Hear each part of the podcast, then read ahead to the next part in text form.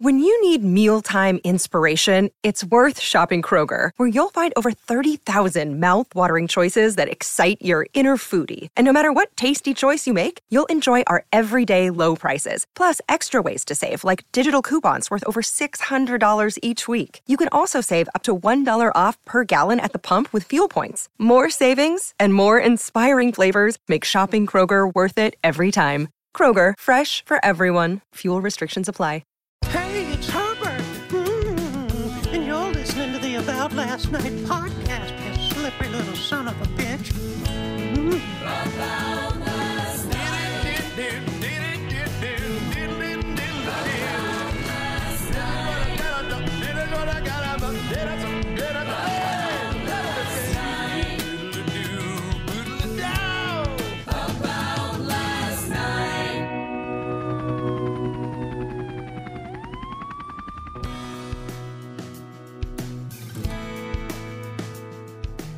No, I'm actually okay. I'm okay. Yeah. Yeah, that sounds good.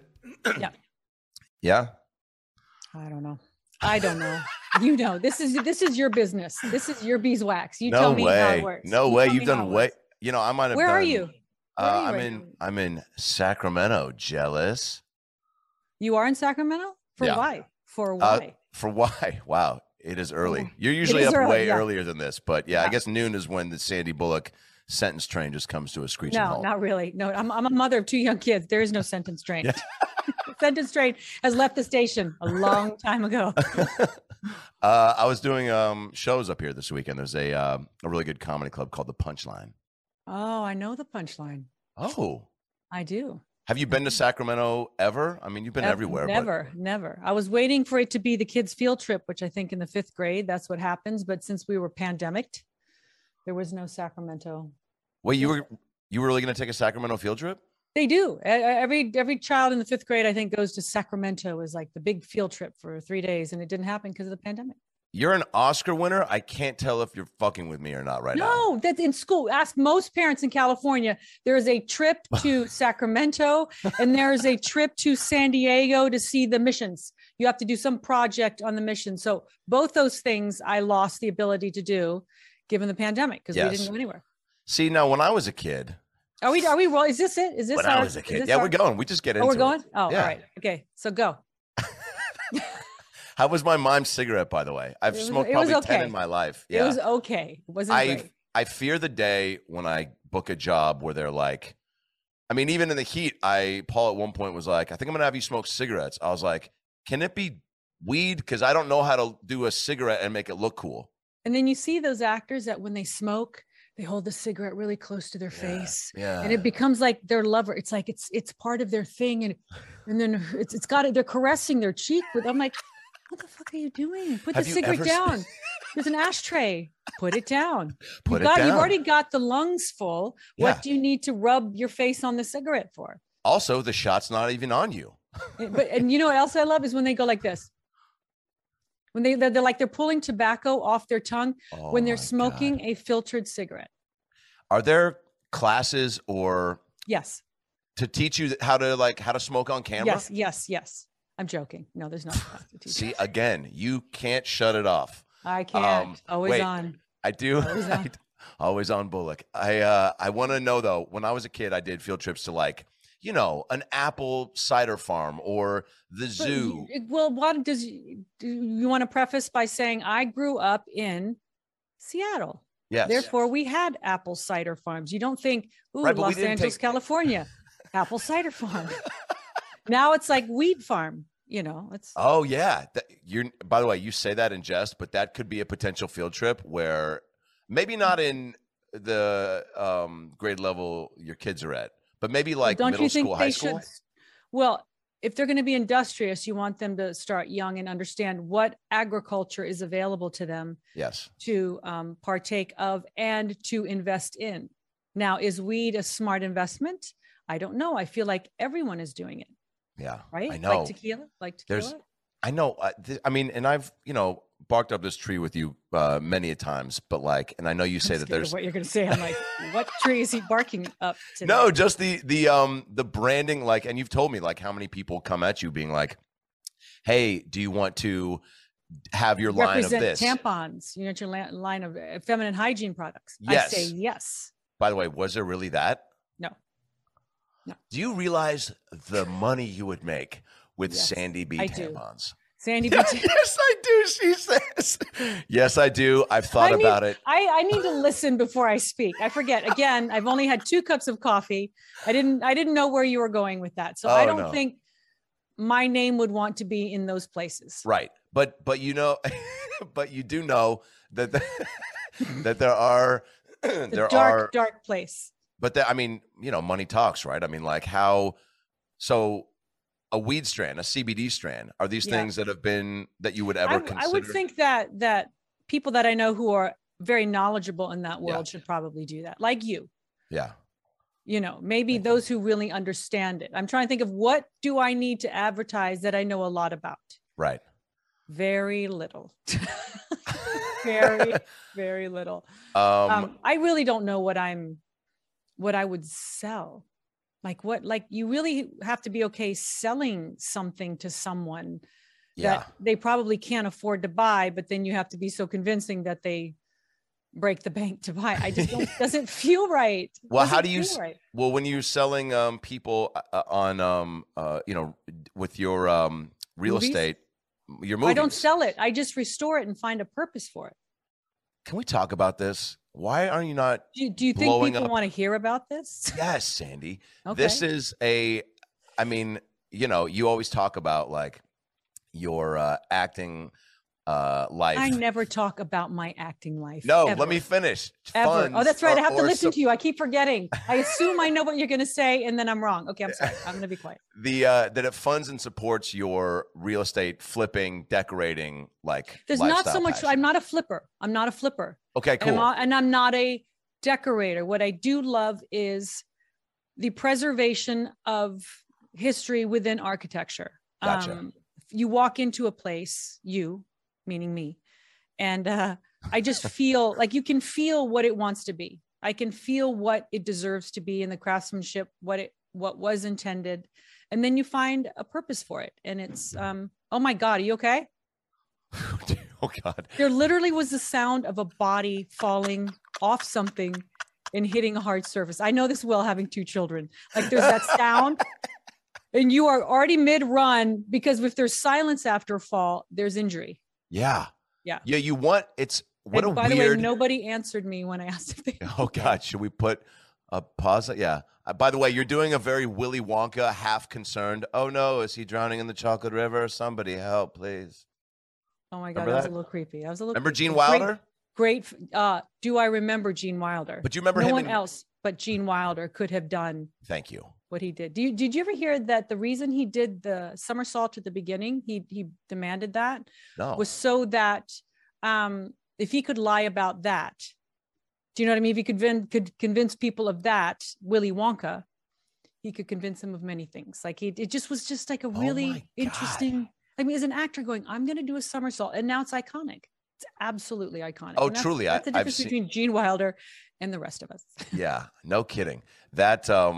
That movie too was like the first movie I feel like I saw as a kid. And I want to hear what yours was that made you truly have a greater appreciation for just movies and film in general. Because I didn't even think about, you see candy stores, but I never thought like that there was a factory that you could visit like a theme park. So that was so mind blowing. And then like Chitty Chitty Bang Bang. Did you ever see that? Yes. The toot sweet factory. What was it? Little toot.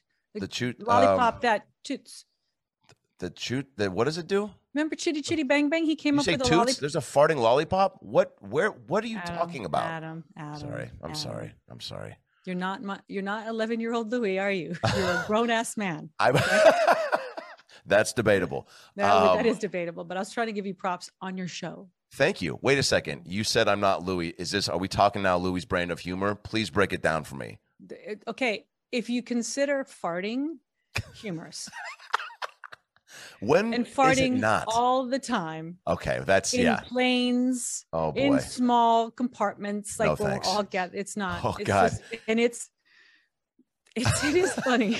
It is. Come on. But as a parent, you cannot condone such behavior around people who are outside, like if it were just me and you, that's fine. Yes.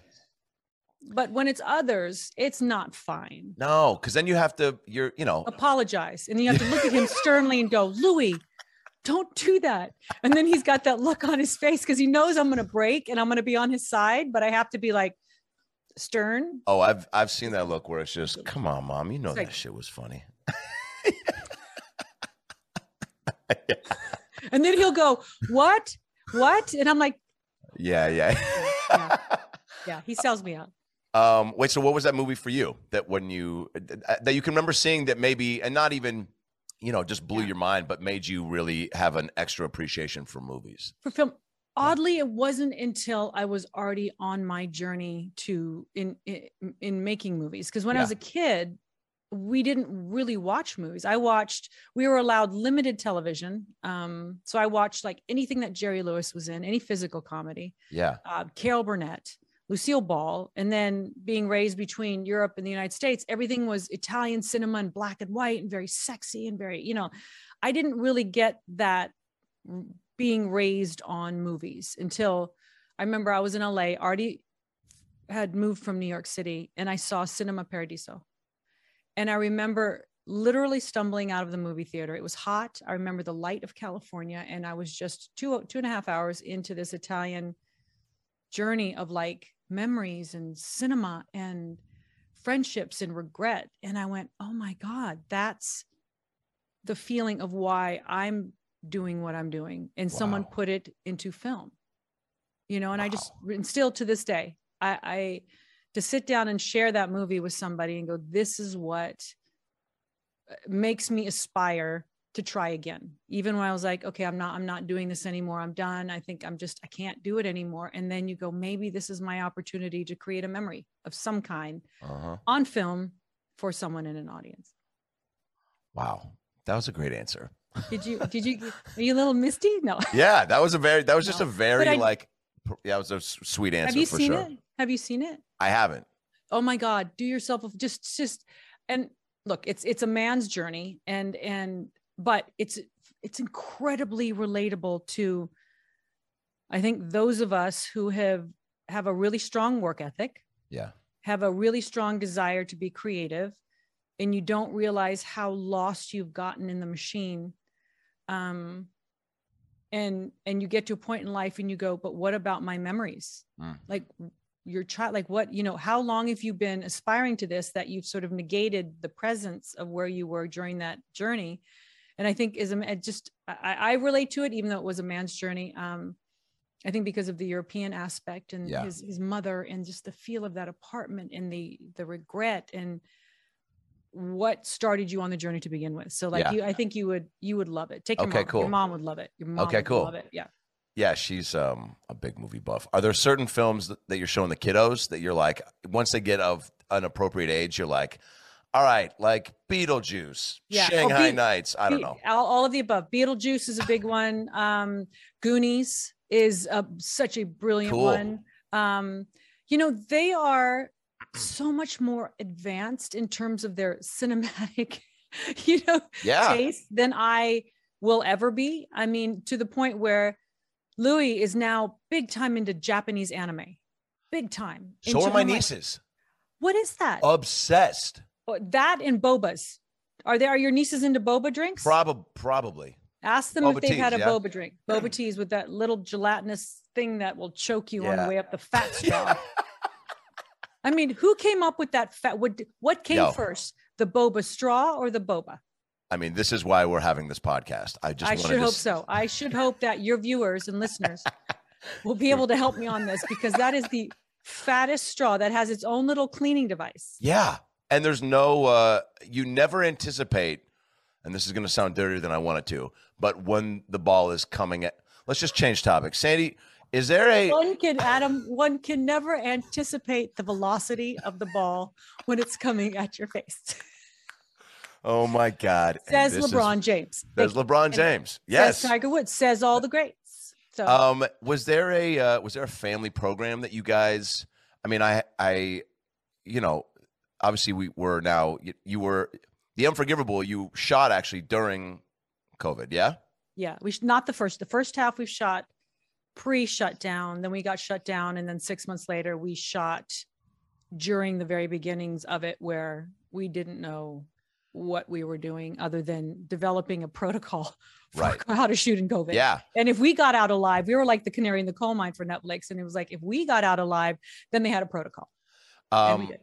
I have many things to say about in questions, but first and foremost, and I texted you this, and you're just, you know, you, I think you can take compliments, but you're also just, you know, always dishing out humble pie and eating slices of it. But you're just so good all the time. And truly, like, it's like this part was so different. My mom and I were watching it. She's like, I don't even see, like, I don't see Sandy. Like, I just, like, and you get so lost in every character that you play. But this was like, the story was pretty heavy. Mm-hmm. And, you know, again, I have many questions about prep for it and how it found you, how you found it. But like, first and foremost, though, the viewers and listeners. No. But no, they'll be very pumped to hear it. But I just want you to know, like, we were both just blown away again. And so I don't know how you tell your mom. Thank you. Yes. Oh, yeah. Well, she also texted me to say, hi. And then, you know, the mom text, I'll just read it. It was, you know, to the extent of warm regard, whatever. She said, like, warm regards. It was a very, like, I love when people say warm regards. That's sweet. Why I wanted to mention it. Sweet and fuzzy, and it's very maternal. Yes. Yeah. Warm regards. Yeah. It's not offensive. It won't offend any gender, any religion. It's just like warm regards. Warm regards. It's universal. It's like a blanket. It's like a fuzzy alpaca blanket.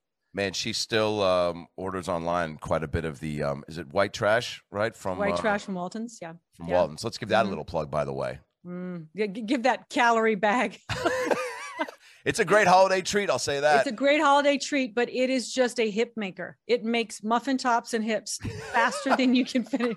You finish half that bag, you're like, what is happening? Oh, it's just good stuff. It is good stuff. Yeah, this is your spot that sells a lot of goodies, and just Google Waltons and White Trash, and two of your favorite things will pop up. And my face will come up. And your face will come up. White Trash, just in general, my face will come up. Yeah, I represent. I like. How did you? Okay, so. Do you have the list of questions right there off to the left? I've got a handful, but you know, like as most shows, I hope end up flowing like. You know, once we just get into it, I have just which genuine, we haven't yet. You know that, right? We haven't started recording. This flow is yet. Yeah. Oh, we're not even rolling yet, right? We're not even rolling. Okay. Yeah, this is just for. I just wanted to just hang out. Us. So yeah, just for us. Yeah. No, I kind of have like a map, but then it's like things happen and come up, and then I ask you other questions, and then do we get to everything? I'll be professional again. I'll let you do your job. No. I don't like going just one after the other, and that's hopefully why I didn't say go one right after the other. I said I'm letting you do your job. So you got very defensive. I didn't say I was going one right after the other. Just do what you do, and I'll try and be professional. I miss this. Okay, so how about how the movie found you? Mm-hmm. How did you? I know you're getting scripts. Can you at least just share with the viewers, like how many truly at your level are coming in to where it's like you in a given week, let's say at the height of things moving and shaking, could you have 10 to read a week, or is that crazy? Sure. I mean, sure. And you have an agency that also decides they're going to be discerning for you. Yes. And then eliminates some. Yes. And then friends slide you some, or past relationships in work environments will slip you some. And sometimes you're just not reading. Sometimes you just go, you know what? I just want to be family, or I'm working on something else. I can't read right now. And it's not fair to the artists who send you their stuff. And you're like, right. I'm working. I don't have the bandwidth at all. So, you know, it could be one, it could be 10. It just depends on where you are and what's actually getting made, because often things might come in that don't have funding, don't have anyone attached. And you go, do I want to develop this? Do I want to attach myself to go down that road of development, which actually Unforgiven was. Graham King, my producing partner on this, who had it originally and developed it, brought it to my agency, and they then brought it to me, and they said, this might be something that you're interested in. And when I read it, I went, okay, it's really interesting to me, but it's told from the wrong perspective. Mm-hmm. It was told from a man's perspective. And I said, but your character is a woman. So certain things that are in here just don't apply. So that's how that one got started. And you sat down with a bunch of, people that had been incarcerated, correct? Some women that were still incarcerated. Wow. Some women that had been incarcerated for life and were now getting out in about a year. And then we also sat down with women who'd been released from anywhere from a year to 5 years. And it still remained able to function outside of the system, which you'll find is virtually impossible for most who have lived a life, a sentence within the prison system. Is it easy to absorb material like this when it is, I mean, you know, having, you know, kids be a part of it? Like, mm-hmm. is there a project or something that I guess makes it easier? Maybe I should read a question off the paper. Maybe read what you wrote down, because that was not going well at all. And I saw you struggling. I saw the eyes, and I went, "Oh, honey, do I need to step in?" But you saw that I knew what I wanted to say. I did. No, let's just take a breath, because you can edit this show. So take a breath. No. I can't edit it. Got to keep in all the goodies. Okay. What I was trying to, I think, articulate was. Look at your question. Is there something in? Was there something in this that just stuck out where you were like, not I'm going to have an easier time tackling it, but mm-hmm. it just resonated so much where you got almost excited to take it on, I guess. Does that make sense? Yeah, not easy. I mean, it was easy for me to say, I'm going to embark on this, and I know it's going to be fucking hard. Cool. Because one, it was an unconventional way of telling a story, in that it is very much down the road of like what we're all obsessed with, like the Datelines and murder. Like, I go to sleep to any horrible murder as long as it's solved. Rob Morgan in this film has a theory on it, and I think he's very wrong. I don't know what it is. But we all are hooked into that. Like, there's a murder and there's people talking about it and they have photos and there's evidence. Let's watch it before we go to sleep. Yes. So it had that very desirable piece of content for what people like to watch. We're entertainers. You're supposed to make things that give escapism. So there's an element of escapism in that. Yet underneath, there's an incredibly personal story and journey for me, and for being a woman, and for the system and women within the system and people born into poverty who have no voice. I was doing an interview earlier today, and the producer for that said, you know, I gotta be honest, you know, I was watching and my husband came in and I told him I had a really hard time seeing Sandra Bullock looking like that. And I went, well, then I did my job, because most people's journey in life don't have the benefit of the great lighting, the beautiful wardrobe, money, privilege, resources, people willing to help. And when they sacrifice and do the right thing every single day for their family, nobody makes a movie about them, because it doesn't look how we want to digest it. Yeah. So if I can do that on behalf of 80% of our country, 80% of the world. Yeah, no shit. You know, but our country and the women who have found themselves in the system the second they are born, then I've done the right thing. You know, yes. I was talking to someone, I said, okay, maybe I ended my career with this film because of how I look in it. If I started a conversation with this film, then great, you know.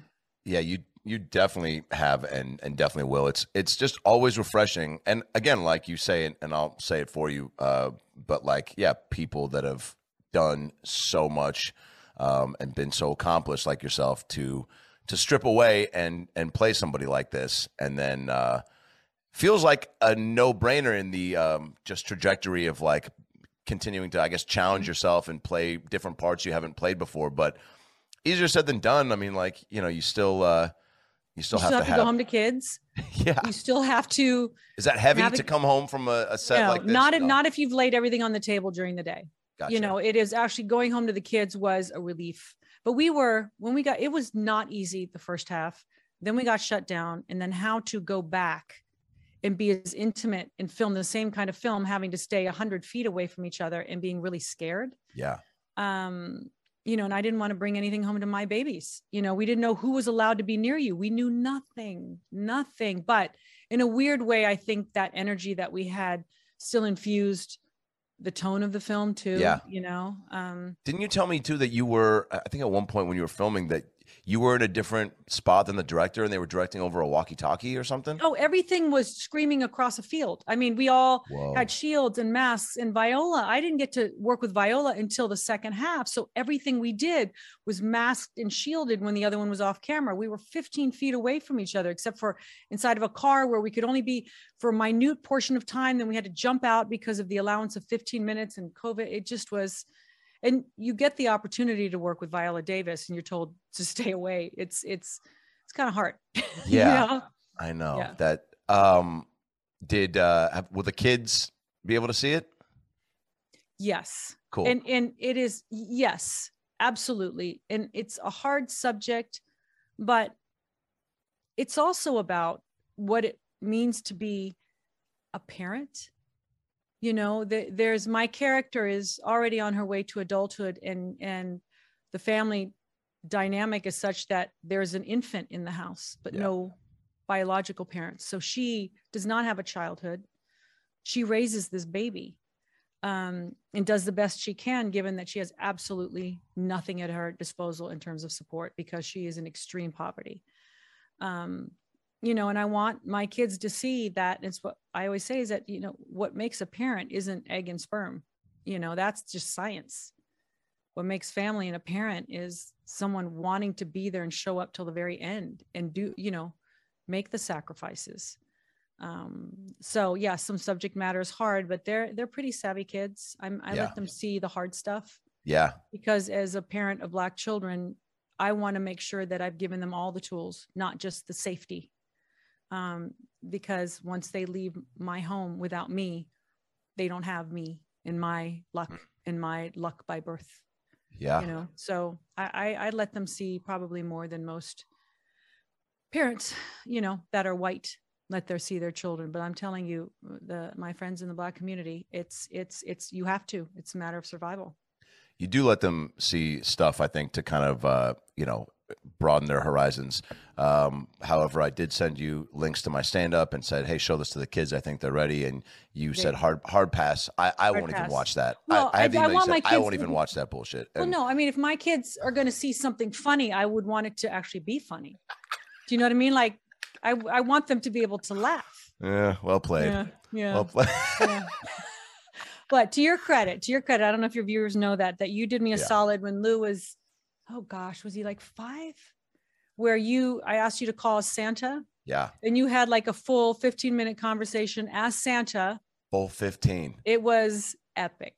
I mean, I filmed it and it was just epic. It was just, he was intently listening, like, just like, okay, all right. So this is Santa and I need to listen to what's happening here because I need some presents this year. Like, it was really, it was amazing. I mean, he was so adorable as far as like was so excited at first, like, I can't believe I'm on the phone with this guy, and then just settled in. And this is a testament to you raising him and how just dope he is. Like, he just settled in, was like, I pictured him like leaning up on the bar, just kind of being like, all right, now that, you know, I've kind of showed my true colors as being a fanboy, like, let's get down to the nitty gritty. Yeah. Presents. Yes. What do you got this year? You know, like, and he was very like, you remember what he asked you about kids who don't have, you know, what about those children who don't have anything? And you were like, well, I'm going to get to them as well. You can't make Santa cry this early in the morning. So he was very concerned about the kids that didn't have anything. Yeah. That was unbelievable. Yeah. I hope you took care of them. Oh yeah. Always. I think there was a point when I was like, how about an Xbox 360? And I remember you're just like, and I'm in there like, shut up. Yeah, you're like, it's 5, man. We can't get. Yes, it's too early for that. Sticks and stones outside. We're fine with that. He's fine. Yeah. Will at the holidays, exciting time. Yeah. Yeah. Always. But by the way, what a hot button question. By the way, if you were wondering if I, geez, that should be. I mean, you would be. You asked me about Christmas. Okay. You would be in your full right to be like, and I think we're good. No, I mean, look,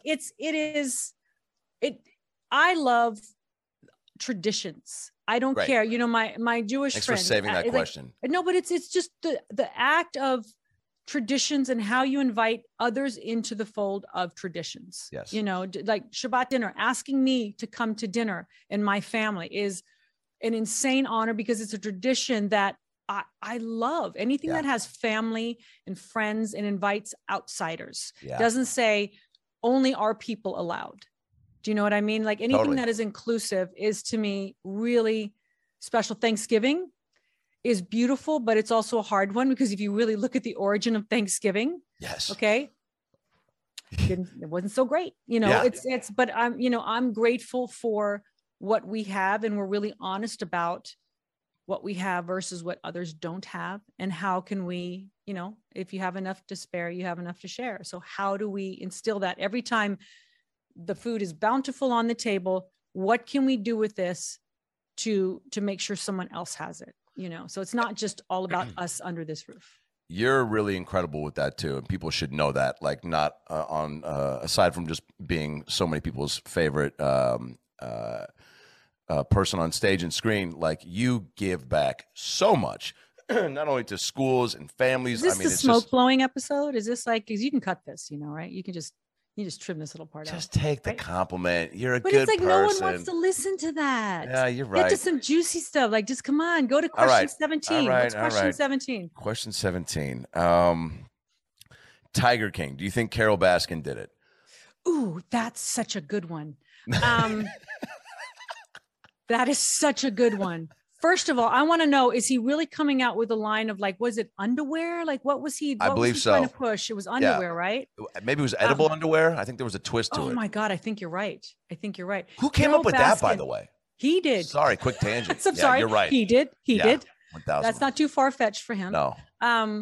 Did you watch it, first of all? I did. Oh, everybody watched it. Everybody watched. She is fascinating. Fascinating. She's absolutely fascinating. I'm fascinated by someone. The husband, fascinating. Is he afraid? Do we think he's afraid? Oh yeah. You think? Well, she killed him. No, the current husband. Oh she didn't kill the current husband. He's still around. By the way, now, but if I'm like, Lester Holt, you know what I'm saying? Yeah. It's like, I, you know, you'd have to probably, I don't know. It's just so fascinating. Fascinating. Like, anyone who refers- make a joke. And then I was like, am I going to get sued for that? Better be quiet. No, you're fine. I think in the world of Tiger King, anything goes. I just say, look through tiger excrement. That's all I'm going to say. Whoa. You do watch these shows. I would not even have gone there, but like how can you not go there? Well, I didn't think, I just thought maybe she would have like had him. Yeah, I guess I was, you know, my stupid brain was like, maybe the tigers, he fed him to the tigers. Yeah. They chewed him up a little and then spit him out. And then you spit him out and then you buried him. Like what? Yeah, what that doesn't add up. Like, do you ever watch like the National Geographic? You ever see an animal chew up something and then spit it out? Not in a hot minute. I mean, I am in Sacramento, and this is the place where you have it's the king of downtime with the apple cider farms. Yeah. Tiger King was one of those things where it was like, I mean, I guess the world was in a place, the country, especially here, where it was like, the timing of it was so brilliant. It almost made me feel like they started the pandemic because it was such a like. Yeah. Everybody was escapism. You could not escape more than with the Tiger King. You could not. Yeah. And anyone who refers to people as cats and kittens, I feel like is hiding something. Yeah. It's special. It's special. All right, here's a little. It's almost like the natural version of Succession. Do you watch Succession? I'm just. Oh, I know. Wow. Lord. You're putting your hard Sandy B stamp on this show. The most brilliant writing. It is beyond. It's like the Tiger King, except just with people. Would you ever fuck with a show like that and like jump into that, or is that just too? I wouldn't lower their standards with my presence ever. The bar is so high with Succession. It is just brilliance. It's absolute brilliance. But even just the schedule, are you so now conditioned to like movie life schedule that you and what you can work out as far as like, you know, how long it goes and when you get to be with fam, like I know probably Succession, I'm sure, isn't a 9-to-5 sitcom schedule, it's probably pretty crazy, right? It's pretty, I'm sure their schedule's nutty. You know, I think I've been lucky in that everything I've wanted to try, I've tried. Anything I wanted, but didn't necessarily need, I got to do. And then went, why did I do that? Well, you asked for it. So you did it. You know, like I'm on set and I miss being with the kids. I miss I hate the fact that I'm missing their moments when all I want to be is with them having their moments, period. So I go, does that service a film? No. Does that service all those people who are working so hard? No. So am I doing it a disservice? Sometimes I am, you know, and is that the right thing to do? No, it's not. So why are you doing it? So that's been a big question for me lately is, why am I still doing this when I really just need to be of service to the kids, you know? And that's a big sort of, oh my God, I just said that out loud. Oh my God. I think I'm there, you know? So what do I do? You got to do it. What do I do? You just got to do it. I think is the perfect slogan for the Sandy B tampons. And I'm just spitballing right now. What do you got to do? You just got to do it. So that isn't that kind of plagiarizing from Nike? No, because Nike's just do it. Yours a little more. Yours is a little more flowy. No pun intended. But yours is a little more like my. All right. And I got her to fall out of frame. It's a little bit more flowy. Again, that could be the tagline on the box. Okay. See, there it is. Yeah. I knew we'd find it. Yeah. You did mention, we find it like that was question number 11, right? Yeah. Find the tampon tie-in because that's your plug-in for this show. That was it. Yeah. Get it? Oh man. I've always told you this. You got a comic's brain. I don't know. You got to cut some of this out because we're just going to get skewered. No. Nope, is that another one? Dang. Coming in hot. Sandy, you need you. Sometimes you said you're. Oh my goodness. Okay, we got to stop. Let's be adults. Okay, you do have a comic's brain though, and I don't know if you're if getting on stage is ever a thing you would do, but like I secretly like fantasize about it. I will never do it for fear of flop sweat. I will never. Oh man. Look at every award show presentation, like I mean just galas I've seen, like you're just so you don't sweat. Fear and flop sweat. Yeah, but you have comic timing and you have the ability that all comics, I was just talking about this to a comic last night after the show, and you know do a good amount of crowd work in the hour and these certain moments. Like you just want to get to a point to where you trust yourself so much to not to listen, but then not to really overthink, and literally when something pops into your head, you trust that that it's the right thing to say, and even if it isn't received that way, you know how to adjust around that. And you have that. And that's a big part of it. When I see you out there on for presenting, talking, whatever, you're saying things and I'm like, oh, that wasn't scripted. She just trusted that. She's like, I know, I think I'm funny. I think that's funny. And you just say it. I think I'm funny and I'm scared to death. So you have that mix. Yeah. Operating from fear is a great place to operate from. Yeah, I think so. And I think that's why you as a comic and all your friends who just have that bravery, just go up there and go, I'm going to expose myself. And the more of a train wreck I am, the better it is. Yes. I really do feel that there's an element of train wreck and an unraveling that is exciting for the audience to go, oh God, are they going to fall apart? And I want to go with them. And it's crazy. It's crazy. Hey guys, Adam Ray here for the About Last Night podcast. If you're like me and you love sports, but you miss the biggest sports headlines from the night before and you go, God damn it, I'm such a fucking idiot. Ever wonder how that might affect or impact this week's bets? Relive the best in sports from the night before with BetMGM Tonight. Bless you. Presented by BetMGM. What is this show anyway? I'll tell you, Gramps. It's a high-energy live destination for casual and hardcore sports fans alike. Engaging, polarizing, relevant. Get caught up in the sports betting world with a heavy dose of entertainment. Host Quentin Mayo of NBC Sports Washington and Ryan Horvath of 1250 AM The Fan and Trista Crick are joined by on-site correspondents to bring you insider information in real time. You know that every detail matters when making bets, and BetMGM Tonight dives deeper to help give you the edge. Look, it's fun to bet on the game, but it's even more fun when you've got the inside scoop from fun, entertaining people that have the comic gene, as they're talking about the sports and games you love. So tune in to BetMGM tonight, presented by BetMGM. Listen on Odyssey, Spotify, or your favorite podcast app. You mentioned doing a bunch of different projects. I want to do something because I got so many fan questions about certain projects. Okay. I don't know if you've ever done this, but I think it might be a fun thing just to go down the list of some films and just get either whatever comes to mind. I'm going to say... You know, I was talking to another buddy about this who's done a lot of comedies, and he was just like, I was asking him certain questions just as a fan and a friend, and he was like, man, I haven't thought about that in years. And I go, that's crazy because it's so iconic. And so I want to know, maybe that'll spark some of the same thoughts for you. Either a sentence, or you can even, or if it's a memory or a story or even one word, or you can say pass. Thank you for your time, Adam. Please do not post this. Yeah. Okay. The Proposal. Ryan and I, like, Ryan and I have known each other since we were prepubescent. I mean, like, we go way, way, way, way back. And we had to do that scene, the naked scene that day. And Ann Fletcher, our director, who's just incredible. Brilliant. Incredible. Just so great. So we had a closed set, which means no one's allowed to be on there. Just hair and makeup, come in and fluff and hide. And, you know, Ryan and I have these flesh colored things stuck to our privates. You know, my hair's strategically over the nipples, and perfect. Ryan's little, not little at all. It's just whatever's there. And I don't know, cause I didn't see it. Didn't look. Is protected and caressed and stuck and wherever it needs to be stuck, you know? So we're doing it, and we collide together, and we're on the floor. Why are you wet? Why are you, you know, whatever. And why are you naked? And we're lying there, and they have to say cut, but we couldn't really move. So he was on his back with his knees up, and I was sort of on the floor, just sort of like resting on his knees like this, just waiting. And you don't want to look. We couldn't really move.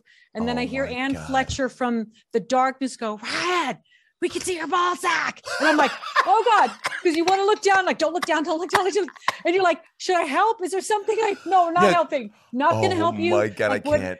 Yeah. That just Anne's voice booming that, you know, not gently, but as loud as you possibly can. And, you know, everyone in the darkness spun around to see if they could find a monitor. I was like, Anne, there's a way to present that information.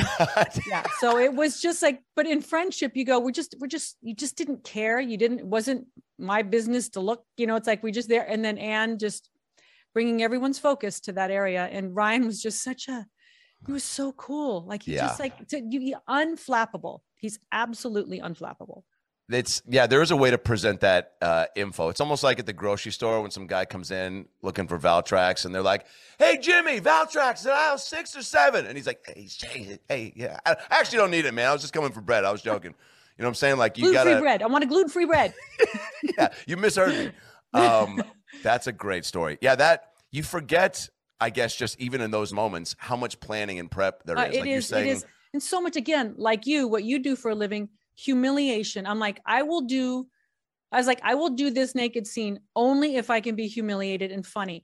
You will not see me trying to attempt being sexy naked in real life or on screen. So it's like, you just go, there's no point. There's just no point in it. So, but it's like, for that reason, funny. With a friend that you trusted comedically and safety wise, I knew I was in the presence of safety, and allows you to do, because we were like, I said, okay, when I slam on you, I'm going to slide down on my cheek, but I'll avoid an area. And also, but you literally physically have to plan out how you will keep the other person's space safe, you know, and that's hard to come by with people that you have that sense of camaraderie and safety. Totally. And it, you know, came, was apparent on screen. And even like you just saying, that moment when you slid down, but you're trying to avoid, it's like, thank God you had that trust, because that was such a funny moment of that whole, scene, and just added to it. That's a great story. All right. The Net. You know what? I just remember running all over the streets of San Francisco. I'm just running to a computer and then running somewhere else. Like, I know that there was more to that movie. What I recall is a lot of running to devices. And then people asking me, so this hacker thing, is that real? Like, there's people like that. And I was like, oh yeah. Like, I think I got a taste of the dark web long before the general public did, because we got to interview someone who was that. Wow. And it was really like, we were so innocent and naive. at that point, you know, with our little electronics, or they weren't little at that time, but, you know, it was just, so that's just what, and the sweetness of Irwin Winkler, who directed it, who produced Rocky, you know, so you I mean, just as such a good, him and his wife, Margot, the nicest, kindest human beings to an actor that you'll ever want. Just lovers of film, lovers of actors, just like, you just felt you were, again, safe, kind people. You got Ryan, you got the Winklers. Yeah. It still holds up too. While You Were Sleeping. Come on. Chicago. This is going to be on all the time. This is a holiday classic. While You Were Sleeping. I'm going to be transparent. And I think I had I don't want to use the word debauchery. Yes. But I was sowing some oats.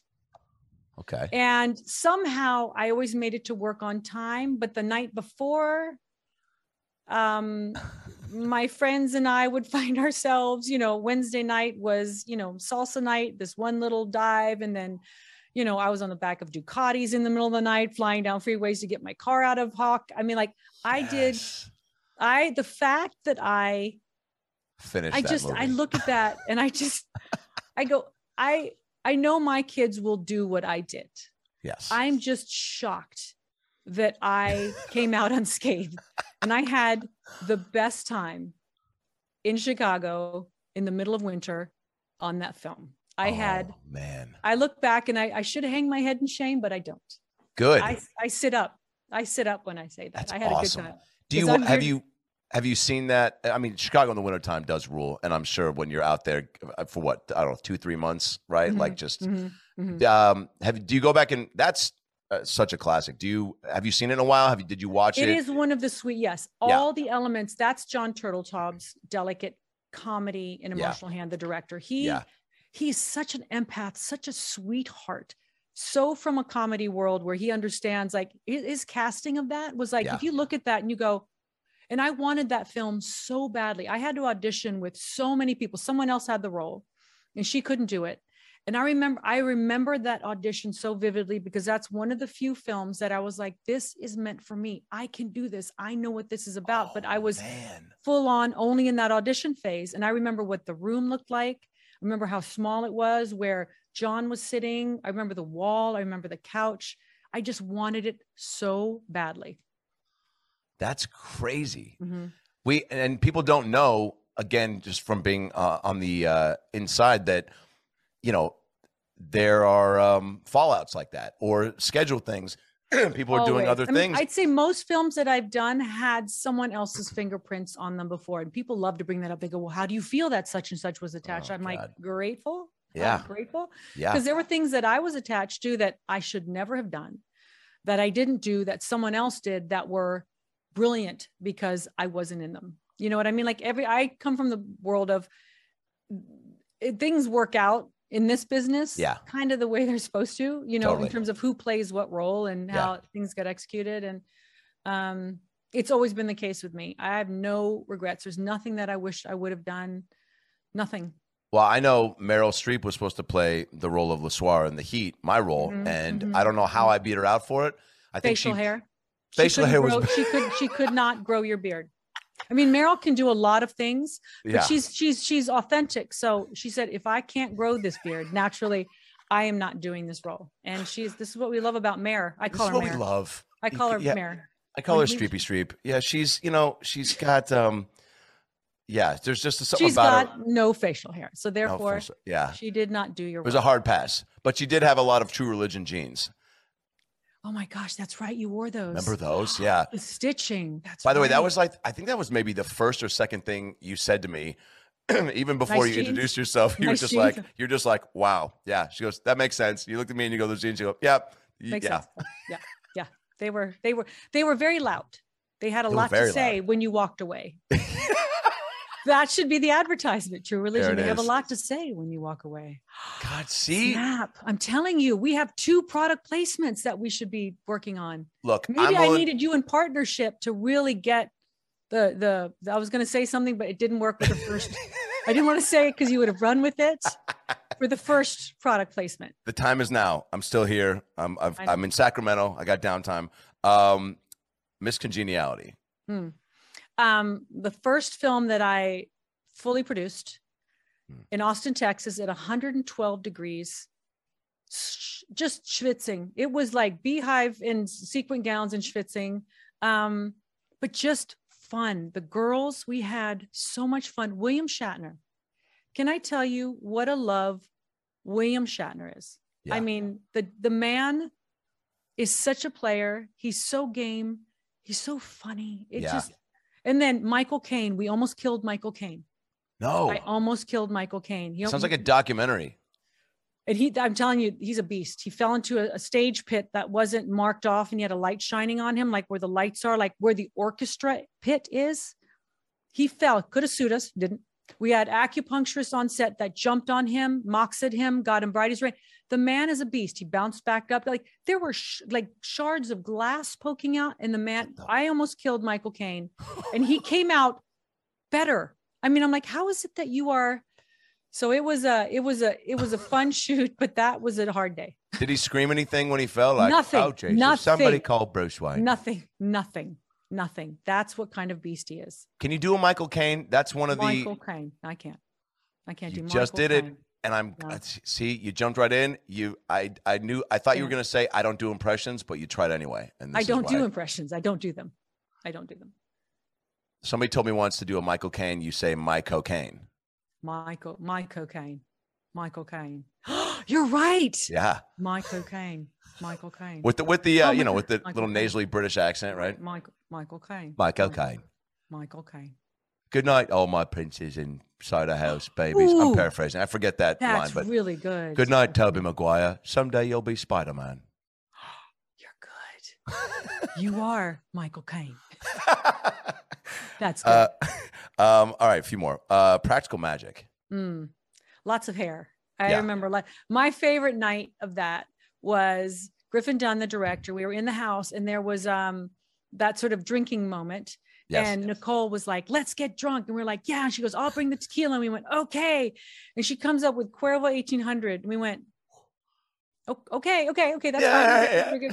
And we proceeded to just like hammer back shots. Griffin and Nicole and I. So when you see us, we are sweating because we are hammered. I can't hold my liquor, but I drank some liquor that night. And Nicole and I it was just sweetness. I always felt like she was royalty and I was the jester. Like my job was to sort of around Nicole, because she's so elegant, but she is so game. She's so game and it was a sweet time. I feel like I look back in that and I go, that was such an innocent time. Like I didn't know a lot of things that I know now. Yeah. And so it was just a sweet time. Were you homies with her beforehand or? No. Met on that? Mm-hmm. Wow. That's another thing too. I think people assume they just go, oh yeah, of course. Like A-list movie stars. Everyone knows each other. They all know each other. No. They all go to the club together. Yeah. No, we don't. I know no one. Man. So you meet everyone. Yeah. Truly like a first time. Okay. Now you're sisters. Let's carve out what our backstory is and let's pretend. That's awesome. Ocean's 8. The women of Ocean's 8, we still have our chain. Oh, cool. I admire so much because everyone in that film had fought their way through a lot of adversity to get to where they were in their career. Do you know what I mean? Yeah. Everyone had their story, their war stories. Everyone had their unique way of creating their success. No one was handed anything.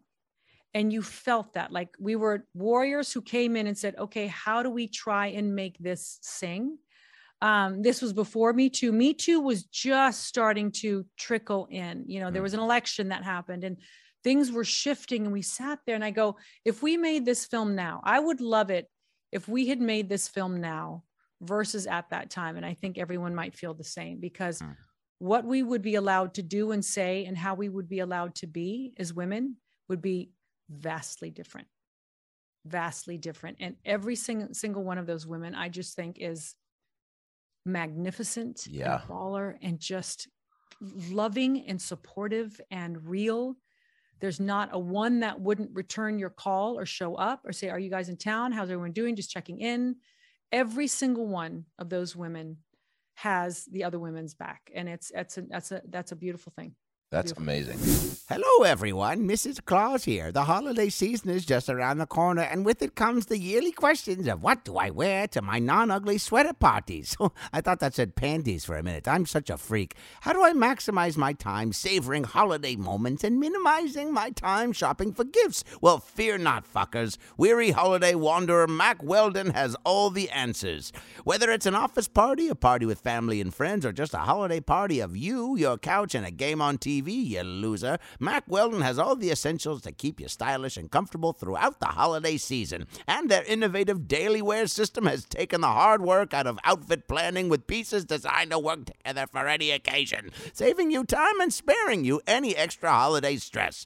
We're talking top-notch tops, best-selling bottoms, and underwear and accessories that will please even the scroogiest guys on your list. They don't have edible underwear, although I wish they did. Fruit snacks. With Mac Weldon, your holiday heavy lifting will be complete within minutes. You know, I'm a big fan of their sweatshirts. Their Ace sweatshirts and sweatpants and the warm knit collection. They're just so warm and cozy you can sit around, feel like a slug in a sleeping bag. You know, I'm somewhat of a stickler when it comes to comfortable sweatpants and sweatshirts. I was initially skeptical when I heard the hype around Mac Weldon's Ace collection, but man, I was proven my bitch ass wrong. Pairing super soft high performance fabric with unmatched style, these have become the pieces I live in, whether I'm hanging at home or running down the chimney or farting around in my fart pants. This former sweat skeptic has a new outlook on life. Just don't sweat it. Trust Mac Weldon. And I'm not going to lie, I'm not a fan of the cold. Anytime Mr. Claus turns the temperature down to 65, I just punch him in the dick while he's sleeping. Feeling like walking around like a fucking popsicle. It's not my style, but with Mac Weldon's warm knit collection, it features shirts, vests, pajama pants, and more. My chilly winter days are behind me, and kicking old Claus in the dick while he sleeps is just in front of me if he turns the temperature down below 64. Using innovative technology that uses your own body heat to keep you at the perfect temperature, these products from Mac Weldon have me saying something I never thought I would.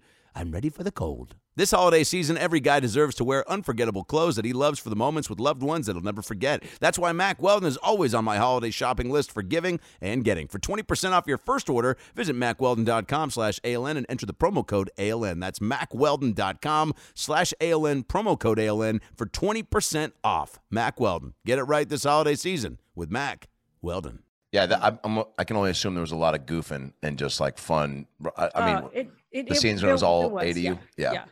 In fancy clothes. Why did your background just go black like that? You are completely black. Is this finally, do we get to now the serious questions? Like, is this what happens? The lights go down. There should have been the Weakest Link theme song, right? Do you not see what I'm seeing? It says City View. I do see it. Yeah. Oh. And the City View is back. Okay. So bizarre. Okay. Is that so? You're not really with that background. That's a faux background.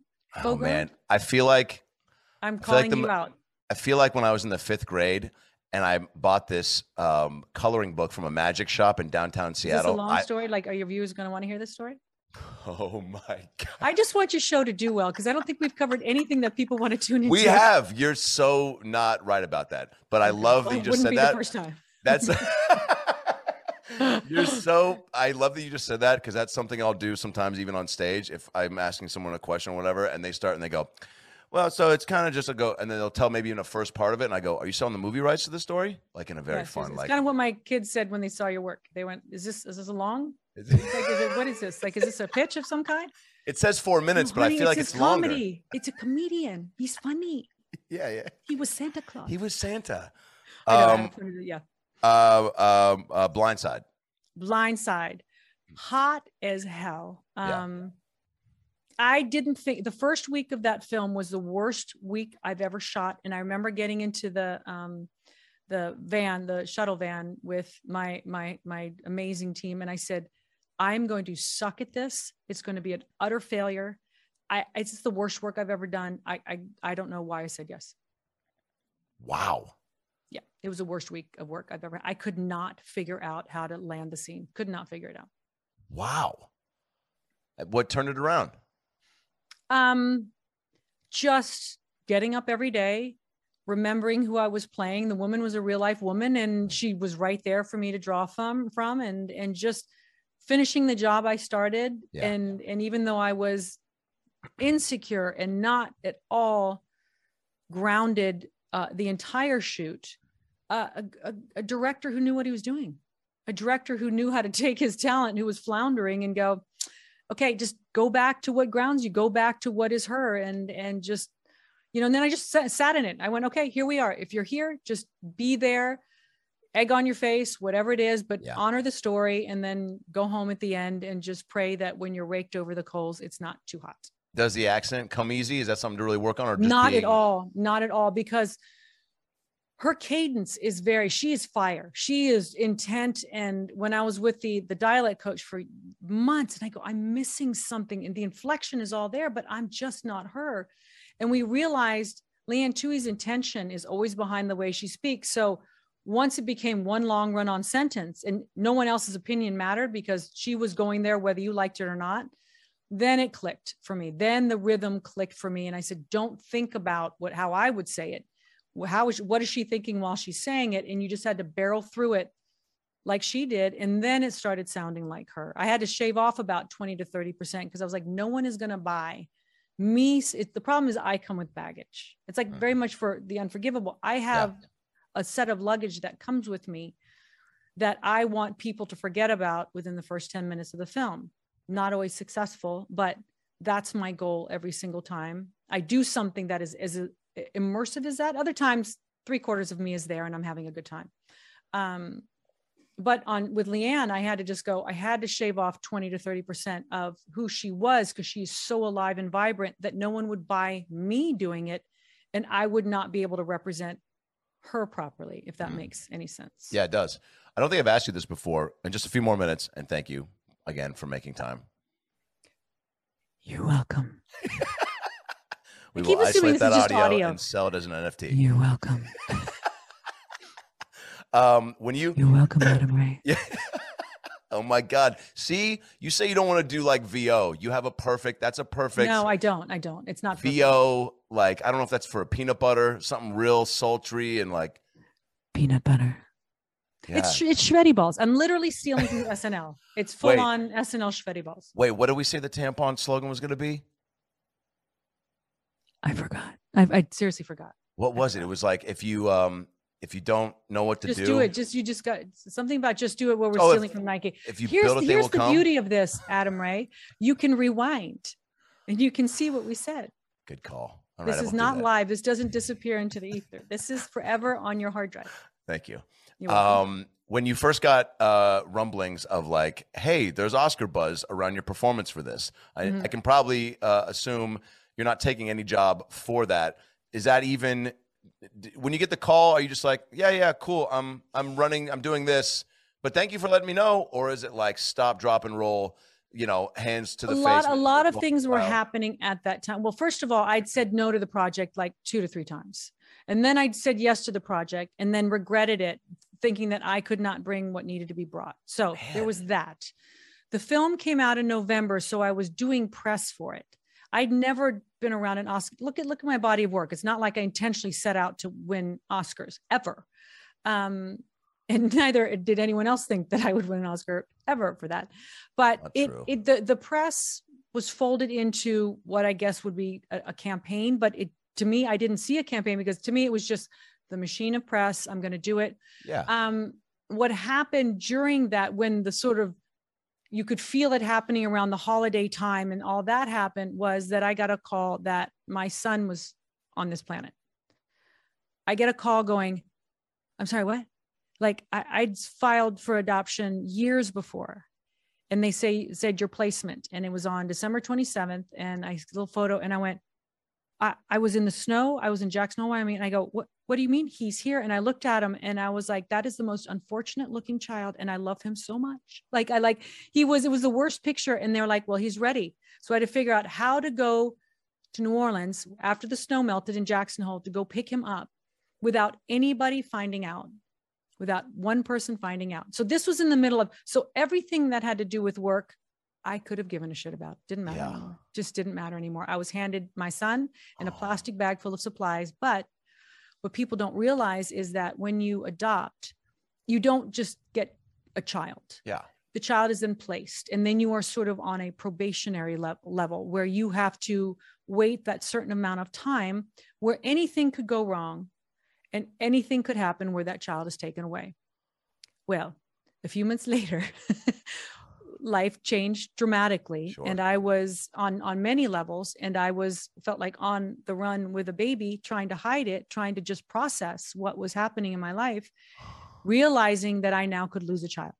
Oh my God. And so I had to sort of evaluate and go, you know, and again, this goes back to your question. What was your thought process during the whole beauty and excitement? I think yes. For those around me that were excited, my mind wasn't there because I was hiding a child during this time, getting absolutely no sleep. He only slept every 2.5 hours. The dude hates a wet diaper. Dude is hungry all the time. And so when I was at the Oscars that night, I don't remember it. I felt like I was hungover. I had no sleep. I just wanted to get home in time for the feeding. And it was, you know, you don't realize what's going on in people's lives. So I wish I could do that moment over again and be present and say his name while I was up there, yeah. But I had to hide, you know? And it's like, that's what was going through my head, is that I was up there just going, I just want to scream, like, guess what? Yeah. But I couldn't. And then now in hindsight, that's the way the universe wanted it. You know, yeah, they adore you. You're truly just crushing the mom game, and I know you know that. Not always. No one crushes. No one, ask your mother. No one crushes the mom. I want all mothers to know you are going to fail miserably, consistently. Oh, the fact that I feel like a failure. The fact that your mother felt like she was a failure until last week, and now she's like, "Okay, he's doing okay. He's doing okay." Well, the fact that your mother feels lucky. Your mother's a proud mom. Yeah, the fact that I'm wearing a hat during this interview is just really driving her with my name initial on it, which is really sweet. It's just sweet. Sandy. See, look at that, so yeah, quick. That. Yeah. All right, we're gonna close this out with a quick Inside the Actor Studio 10 question, the James Lipton 10 question. Here we go. We miss that? We miss it. Okay, we miss it. I'm playing Lipton. Here we go. You can ask me the curse word one because I've always wanted to say that. Yes. Okay. Welcome back. Welcome back to the show, James Lipton here with Sandra Bullock. Your friends call you Sandy. I'm gonna call you. With your lips. I don't know. Lips are doing something. I don't know. I did it. Okay, sorry. What, Sandra Bullock? What is your favorite word? Fuck me. What? How about just my famous curse word? It's the same. They're both the same. Fuck me. What is your least favorite word? You. Because usually someone's pointing at me, telling me what I'm not. They're like, you. So I don't like that. You. Yeah. Yeah. The point is really aggressive. Oh, it's really aggro. Yeah. Now, what do you like better? The point when someone enters a room, or the point at you when they leave a room? No one should be pointing. There we go. There just should be no pointing. Yeah. It's rude. Put your finger away. That's why politicians don't do. That's why they do this, because the pointing is intimidating. Watch no politicians point. It's all this. Well, it's all this, or it's look at Joel. Okay, stop. Don't you stop. There's a fake background. Fake background behind Adam Ray. Fake background. Stop it. Sorry. What turns you on? It can be kindness. Yeah. Kindness for no reason. Cool. Without expecting anything in return, just random acts of kindness where you see it and no one realizes they've been seen, and they just move on. I love it. What turns you off? Condescension. What is your favorite curse word? Well, same one as my favorite words. How about who's next in line after the fuck me one? No, the fuck me is always the go-to. Always, always. Yeah. Yeah. What sound or noise do you love? What sound of noise do I love? Sound or noise. I'm sorry. I was up late in Sacramento last night. Okay, James. I mean, just like a river, like a small river. Ooh, good answer. Do you ever put on like, there's YouTube stations of like calm cafe and like waves and yes. All about that. Yes, all about that one. Yeah, yeah. What sound or noise do you hate? I hate the sound. You know, clear, I'm going to be very specific. Please. Clear bags, like a makeup bag, but it's clear, right? It's clear. Mm-hmm. You can see everything in it. Yes. And then all kinds of makeup brushes and pencils in it, right? Where you can see the makeup brushes and pencils. Well, my guess is you got a clear bag so you can observe and find what it is you want to get out. And then you reach in and you pull out that item. What drives me nuts. And now my group does it on purpose, like searching, indecision in that bag, like behind you. And it's like, I'm just in my head point, spot it before you go in and then go get it out. Why are you searching? Yeah. You why know did you get is. A clear bag? Oh, I hate my it. God. And any sound that sounds like that plastic bag in rummaging drives me insane. It's like the person. Nuts. It's like going to Costco with no game plan. Uh-oh. Maybe just because I've done that. Like I like to go and I go, let's see what happens. Let's see what I come home with. That is fun. That is fun. Yeah. You're right. Yeah. But I hear what you're saying. Yeah. The rummaging with that noise. Indecision. Indecision. Yeah. Yeah. That's what yeah. All right. What profession other than your own would you like to attempt? And a professional athlete, don't know what kind, but just that drive, next life. And oddly fantasize about stand-up comedy, which I'll never do. We're going to figure that out. No, I'm we're saying not. It we're here. Not. We're not this lifetime. Next one, Adam Ray. Oh, all right. Next one, Adam Ray. Next one. What profession would you not like to do? President of the United States. Yeah. No. All right. Last. If heaven exists, what would you like to hear God say when you arrive at the pearly gates? My favorite. Oh, nice. Yeah. Good answer. Yeah. Yeah. Sandy. Adam. I love you. Thanks for doing this. This was so nice to see your face. It's very nice to see your face. You look amazing. Family, happy holidays. Happy Hanukkah. You too. Merry Christmas. All you too. Thanks for making time. It's truly my pleasure. Always my pleasure. I hope you had a good time. So proud of what you do. It's awesome. Thank you. Thank you. The Unforgivable, Netflix everywhere. Right? Nice sign out. Nice. And then you get on our product thing. We create a company. I'm going to design a couple, blueprints, sketches. Maybe I won't be the one to design them. I was just going to say, one of those products you may not want to be the person designing. We'll outsource it to someone who's female. Yeah. Yes. Who's a woman. I love you. Thank you so much. Congrats. Bye, you crushed it. Bye. Be good. Be safe. Bye, Sandy. Thank Bye. You.